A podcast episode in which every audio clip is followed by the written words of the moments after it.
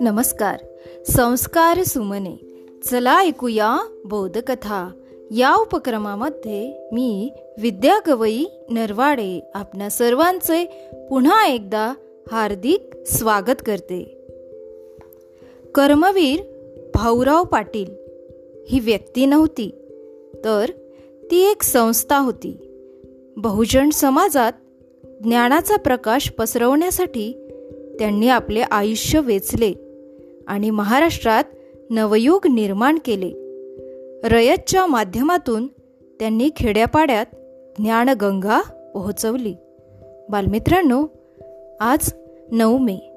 कर्मवीर भाऊराव पाटील यांचा स्मृतिदिन त्यांच्याबद्दल थोडक्यात जाणून घेऊया आजच्या गोष्टीमधून. गोष्टीचं नाव आहे मायेची पाखर. चला मग ऐकूया. कर्मवीर भाऊराव पाटील यांच्याबद्दल मला अत्यंत आदर आहे. एकदा मी पुण्याला जाताना वाटेत सातारला थांबलो. भाऊरावांना भेटावे म्हणून त्यांच्याकडे गेलो. त्यांची भेट झाली. मला खूप समाधान वाटले. सर्वजण भाऊरावांना अण्णा म्हणत असत.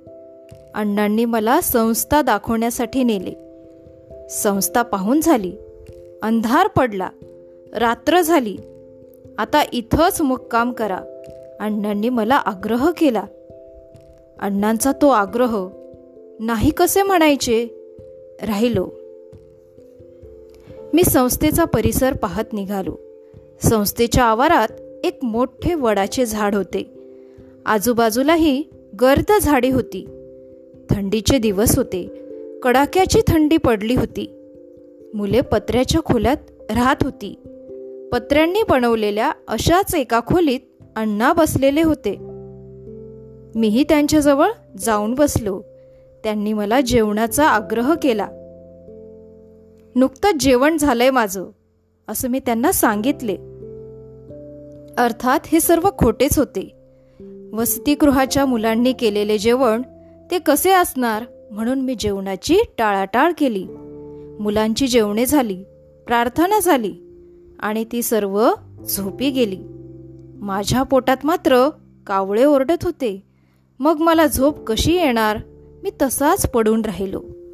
अण्णांनी हे ओळखले. त्यांनी एका मुलाला आज्ञा केली. जा रे स्वयंपाकघरात काही शिल्लक असेल ते घेऊन ये बघू. मुलगा धावतच स्वयंपाकघरात गेला. पिठले भाकरी कांदा तेल एका ताटात घेऊन आला. मी अधाशासारखा त्यावर तुटून पडलो. पंचपक्वानांपेक्षाही ते मला रुचकर लागले. मग काय? बिछाण्यावर पडल्या पडल्याच डोळा लागला. मध्यरात्र उलटून गेली. कशाची तरी चाहूल लागून मला जाग आली. अण्णा उठले होते. त्यांनी कंदील हातात घेतला. प्रत्येक मुलाला झोप लागली की नाही त्याच्या अंगावर पांघरून आहे की नाही ते अण्णा पाहू लागले. त्यांनी पाहिले की एक मुलगा थंडीने कुडकुडत आहे. अण्णा त्याच्याजवळ गेले. त्यांनी त्याला आपल्या दोन्ही हातांनी अलगत उचलले.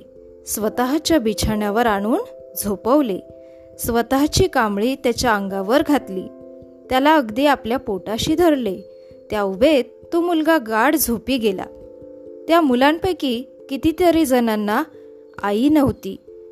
अनेकांना वडील नव्हते पण अण्णांनी त्याच्यावर पित्याच्या प्रेमाचा आणि मातेच्या प्रेमाचा वर्षाव केला होता.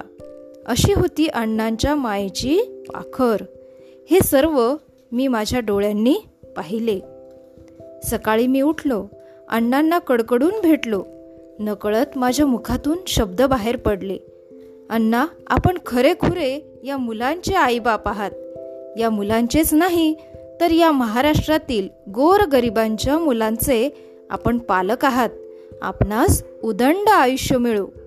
अण्णा आयुष्यभर गोर गरिबांच्या मुलांसाठी त्यांच्या शिक्षणासाठी झटत राहिले.